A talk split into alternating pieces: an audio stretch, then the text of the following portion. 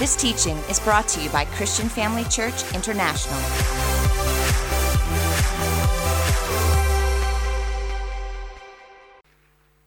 Powerful testimony, back to life. It's what we celebrate this weekend. Back to life, what Jesus did, and also what we get to experience as his children. Let's pray. Father, we come before you this morning. Thank you so much for this privilege that we have to come together freely as your children, Lord, to remember the incredible sacrifice, the unthinkable lengths that you were willing to go to in order to get us back. Thank you so much for your abounding grace. Lord, I thank you that every heart will be touched today, that your word, which is for everlasting, will have an amazing impact on every one of us. Thank you for helping us to even grasp what it is that you have done for us. In Jesus' name, amen. You know, I think one of the most difficult things that a parent could go through is having to deal, well, I think the most difficult thing that anybody would have to go through is to have to deal with the kidnapping of a child. I think for a parent that lives through something like that, one can try and understand the urgency for them to get their child back, for them to do whatever is necessary in order to get their child back. Recently, I saw a documentary about a, a famous kidnapping, a child that went missing in 2007. And, you know, they spoke to the parents that the child is still missing. And, uh, you know, you just get really a sense for how difficult that kind of thing must be for a parent. And, you know, God, basically, his children were lured into the devil's van back in the Garden of Eden. And from that time, mankind has found themselves a slave and bound to that situation. But God because of his great love and because of who he is and because of his inherent nature, he had one thing on his mind, and that was to get his children back. Getting his children back was all that mattered, and he would go to all costs in order to see that happen. He did the unthinkable because we serve an unthinkable God. God, His ways are so different to ours. Easter is a demonstration of love and commitment and determination so powerful that it will echo for eternity. We remember this time the magnitude of Jesus' crucifixion. And it is far beyond what our limited understanding allows us to comprehend we see at Easter the lengths that God was willing to go to to save you and me from destruction. God at this time makes it clear once and for all how much it is that He loves us. You see, Easter is a lighthouse on the shores of assurance that we have and I think, especially in the world that we find ourselves today, it's spiraling even further down into destruction. And there is nothing that we as man can do to save that. But there is one. There is one who has already created the victory.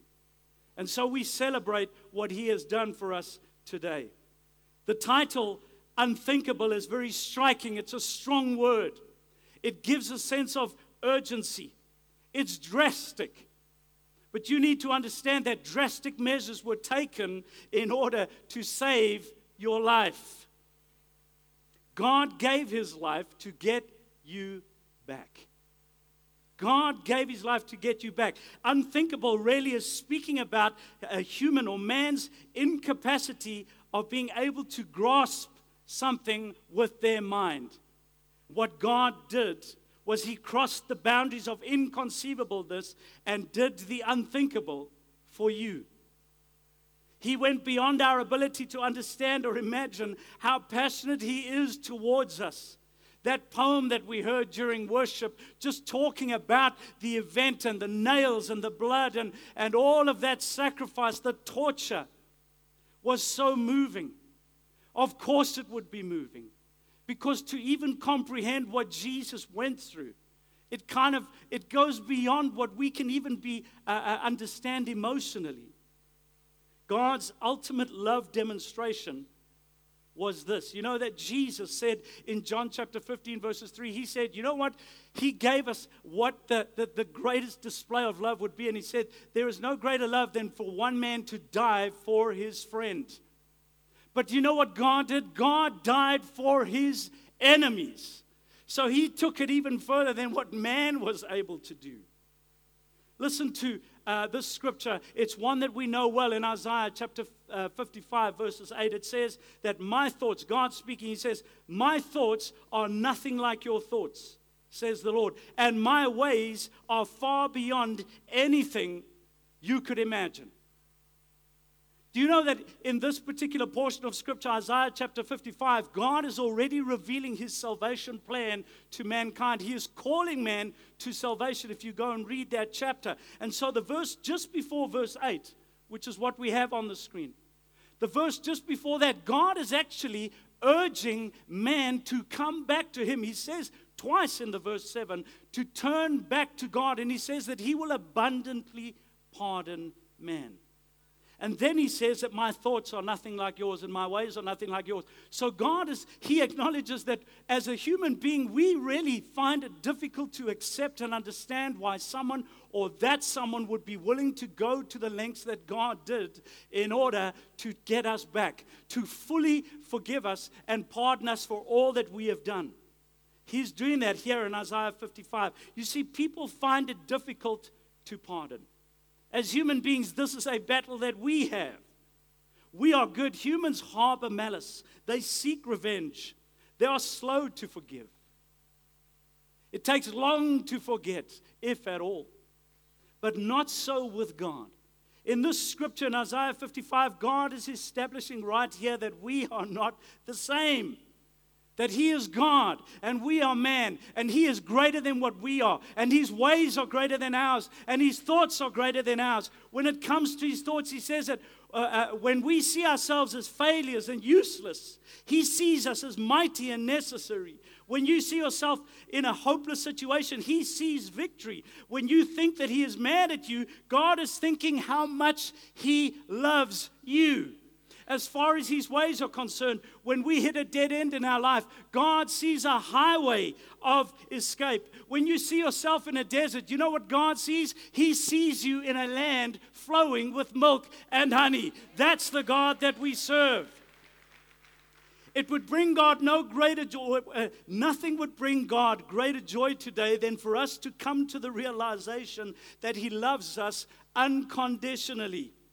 The purpose of Jesus' horrific and unthinkable death on this cruel cross was not for us to feel sorry for him, but for us to realize how much God loves us, to realize how committed he is towards us. When he says that he will never leave you nor forsake you, all you have to do is look at the cross and you will be, and you can believe that God is faithful. If he was willing to go through that, then He is willing to stay by your side forever. Jesus' grisly death was not to shock us in the cruelty of its nature, like a gory movie. The purpose of his death was to demonstrate God's love for us. We need to understand that he took our punishment upon himself because he wanted to. We are so limited in our senses to even understand something like that. That someone is prepared to suffer for the guilty, knowing full well that there are those that will still not turn to Him. The thought of someone doing that is unthinkable. To the world, the message of the cross is foolishness, the Bible tells us in 1 Corinthians chapter 1 verses 18. And there are many reasons why the world would see it that way. So many people feel that they don't need a Savior, they think that they are good enough. They don't understand why someone would go to those extremes for them. I think one of the reasons would be for people to think that it's foolishness is for man to say, but who is willing to do such a thing? A parent might say, you know what, I'm willing to die for my child. Paul, you don't understand. I would do that. But are you willing to die for the kidnapper? Would you be willing to do that? Everything about Jesus, from his beginning to his end, defied our normal. He was born of a virgin. That in itself is humanly impossible. Just the way that he entered this world was different to what we know. It defied our normal. He was raised from the dead. Hallelujah for that. Amen. He was raised the de- from the dead. That is unthinkable. For someone to be dead for four days and then, or excuse me, three days, and then to be risen from the dead after his body was marred and, and ripped apart. That's the other thing. Maybe a heart attack and we bring you back. But gee, for your body to be broken to the extent that his was and still to be risen perfectly from the dead, it's beyond our reasoning, it's beyond our thinking, amen? And in between his beginning and the end, in between all of that, the way Jesus spoke, how he lived, how he treated people, the way he taught, it defied the world's limited realm. What he was actually willing to do to buy your freedom was beyond our capacity to love. If you've ever lost someone dear and near to you, you know the pain of losing someone that you love. But even that capacity to love here on this earth does not match God's love. It does not come near to God's love. So, why did Jesus die? Well, in Romans 5:17 it sums it up easily for us. It says by the blunder of one man death reigned as king over humanity. Death reigned as king over humanity because of one mistake. Just coming back to the kidnapping scenario, do you think for a moment the parent whose child has been kidnapped if they find out the reason why the child was kidnapped was because they snuck out of the house to go to a party that they've been grounded from going to. Do you think the parents sit around pondering that and wondering, are they going to attempt to get their child back because they were in disobedience in the first place? No, that doesn't even matter. A parent doesn't care what the reason is, all they want is their child back. And so I'm saying that to you this morning because I want you to understand if you're here today and you're battling with the idea that God loves you and He has forgiven you for everything that you have ever done, you need to understand that that did not matter to God. What mattered was getting you back.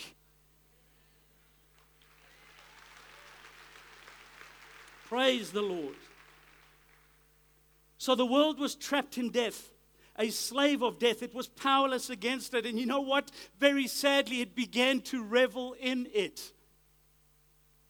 Sin had to be defeated, death had to be defeated, and no man qualified to do it.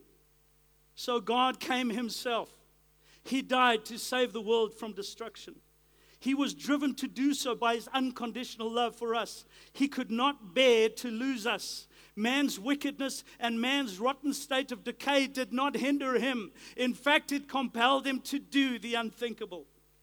John chapter 3, verse 16, here it is.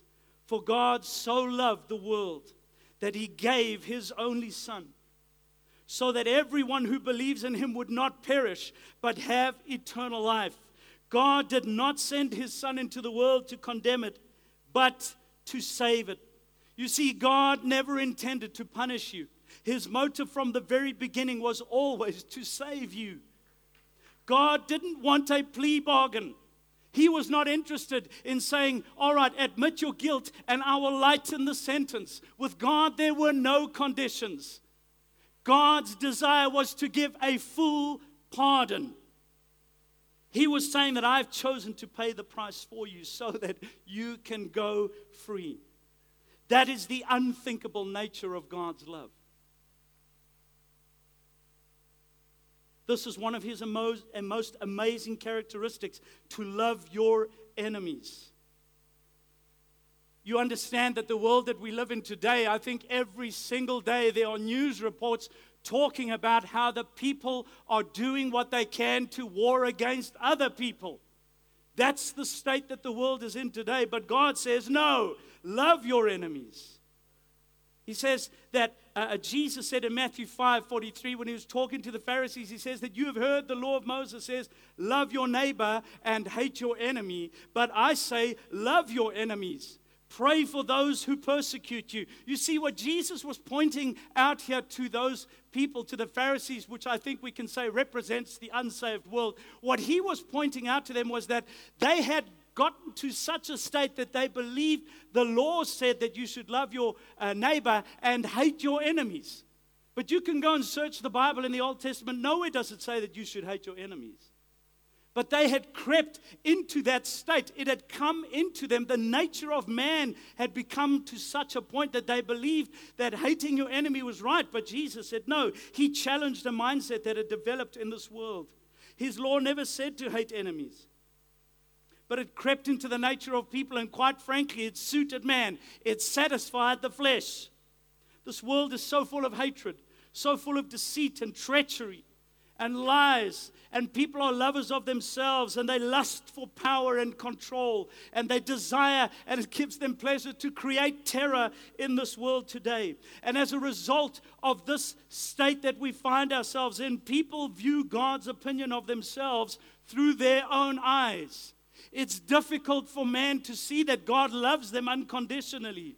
It's difficult for them to accept that God loves his enemies just as much as he does those that are not his enemies. The idea of loving your enemies and doing good to those who hurt you is unthinkable. But to God, it's totally normal. It's who He is. Jesus said this in Matthew 5. He said, But God gives His sunlight to both the evil and the good. He causes His rain to fall on the just and the unjust.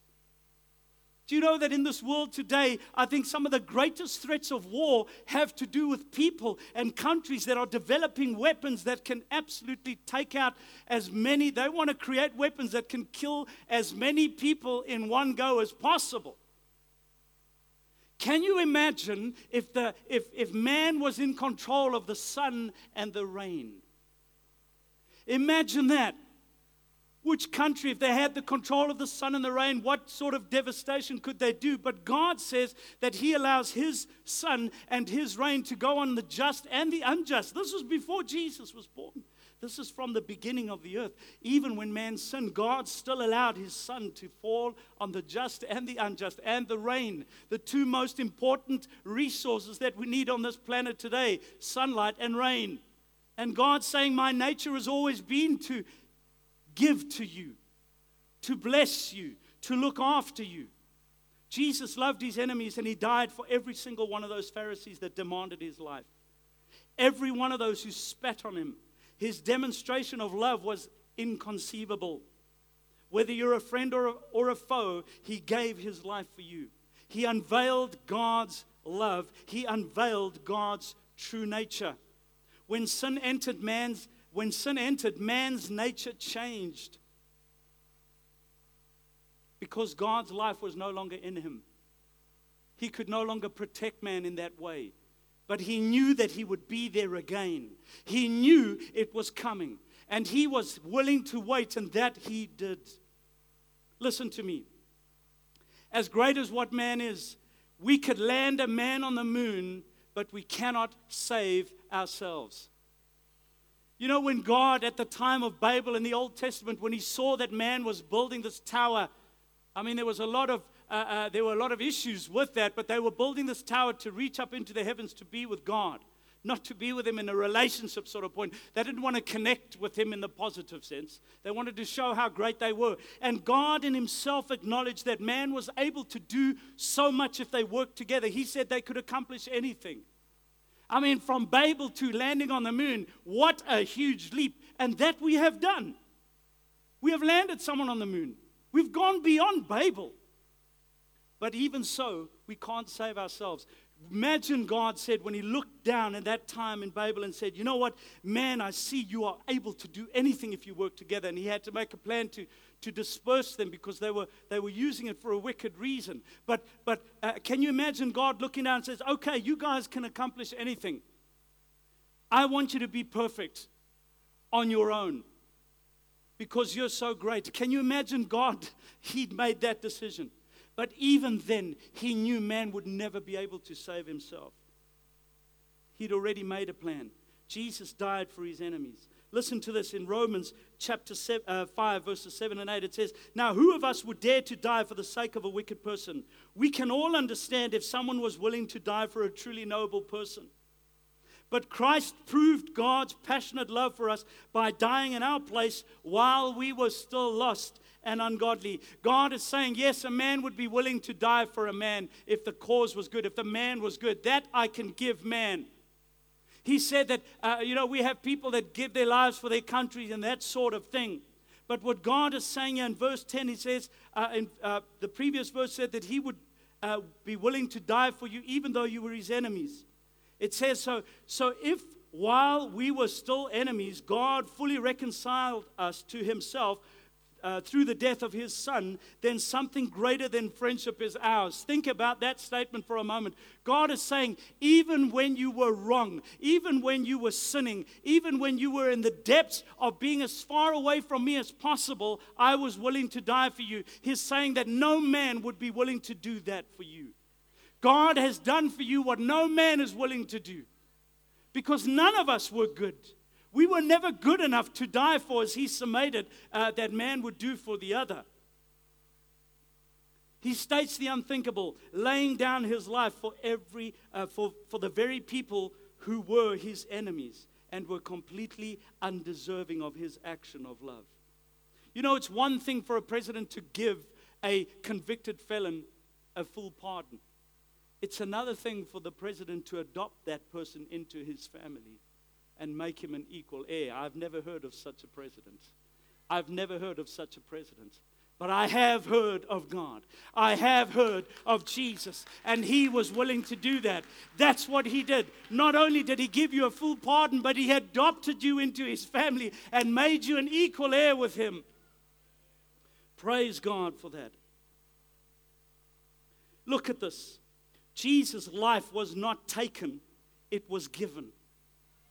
His life was not taken. When he was brought before Pilate in John chapter 19, Pilate looked at Jesus and he said to him, Don't you realize that I have the power to release you or to crucify you? And Jesus replied to him and said, You don't have the power to do that unless God gives it to you. Do you know what that's saying to me? Number one, he never did release him. Because it was in God's hands, he didn't want him to be released. The fact that Pilate did not release Jesus was because God was orchestrating this and he didn't want Jesus to go free because he wanted you and me.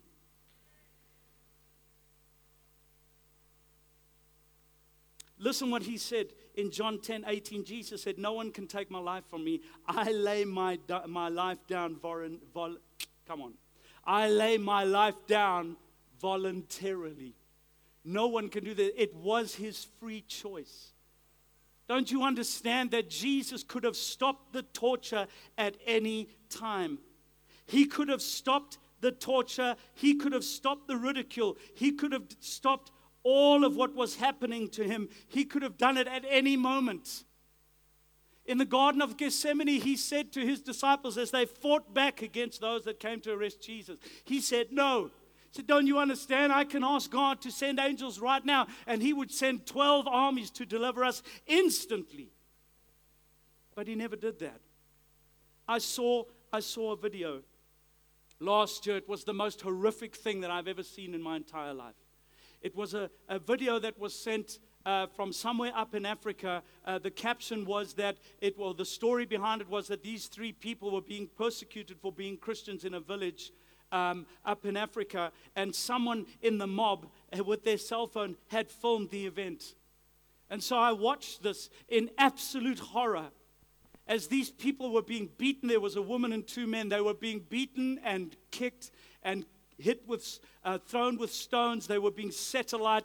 Their, uh, uh, branches were being pulled into a ditch and the branches were set alight. The people were dragged onto that. They climbed off. They took them. They dragged them back on there again. They beat them. They kicked the men where men should not be kicked in the most horrific way. They absolutely mutilated these people. And you know, while I was watching this, My immediate uh, uh, instinct, my reaction to this inside was if I could climb into the situation right now, I would kill every single one of those people that were doing this to these people. That was how strongly moved I was. And I can admit it to you openly. I don't think anybody who saw that would want to do anything other than that. Forgiveness was not my thought. Definitely not. I just wanted to save these people, but I didn't just want to save them. I wanted to take care of these people that were doing these unthinkable acts. Do you know that Jesus was the one that was that this was being done to? And he could have stopped it instantly. I'm telling you, rip one hair out of my beard, it's over. One hair. I don't have one, but if I did, one hair, it's over. You slap me, yeah, I might turn the other cheek, but listen, I only have two cheeks, okay? So Jesus did the unthinkable. He did the unthinkable, and it was because he was driven by his love for you and I. He demonstrated God's supreme faithfulness. Sorry, before that, he said he would, and he did. 1,500 years, even more than that, but just going back 1,500 years before this took place, Jesus said that he would be raised up on the pole just like Moses had to raise the snake up onto the pole. Back then already, God was announcing Jesus would come. That was 1,500 years before it actually happened. 1,500 years where God had, and at any time, could have changed his mind. But he never did. He never did. For 1,500 years, he went through man and all of man's failings, and he was determined that Jesus would come.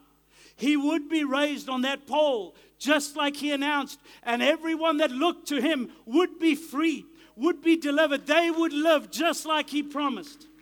If God was willing to do that, why would He abandon you now? Looking at the cross is not just about what He has done for us as far as saving us is concerned, but looking at the cross demonstrates God's faithfulness to you and I. He's saying that whatever it is that you're facing in this life, I am there for you. I have proved my faithfulness over and over again. Do you know that if he had to wait millions of years, he would have done it? You see, to God, abandoning his creation is unthinkable.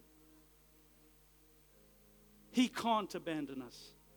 He's drawn to us by his love. John 3:16 For God so loved the world that he gave his only Son, that everyone who believes in him would not perish but have eternal life. God did not send his Son into the world to condemn it, but to save it. God wants to save you. He has saved you, but He wants to walk with you in this life. Our salvation for an eternity in heaven is wonderful. It's quite far away, though, for many of us. Whatever you may be facing right now, this feels like it's you for the rest of your life, and it feels like it's going to be a very long time. But I want you to know that God will deliver you from that. He has proven His love and faithful to, faithfulness to you. He wants to rescue you. He wanted to trade places with you. It was God's decision to trade His righteousness for your unrighteousness. He chose to set you free. He never wanted to condemn you, and He never will. God's desire for you is to know Him. He wants you to know Him. He wants you to find freedom in Him. He wants you to fulfill your purpose in this life. And He wants you to belong to His family. He went, He did the unthinkable. Thank you for joining us during this episode of Living Life with Dr. Theo and Bev Wolmarans. We hope that through this inspired teaching, you had an encounter with God. If you enjoy the teaching ministry of Apostle Theo and Dr. Bev Wolmarans and would like to enjoy more resources, We hope you will visit our website at www.christianfamilychurch.co.za or for our American listeners, www.christianfamilychurchsa.com.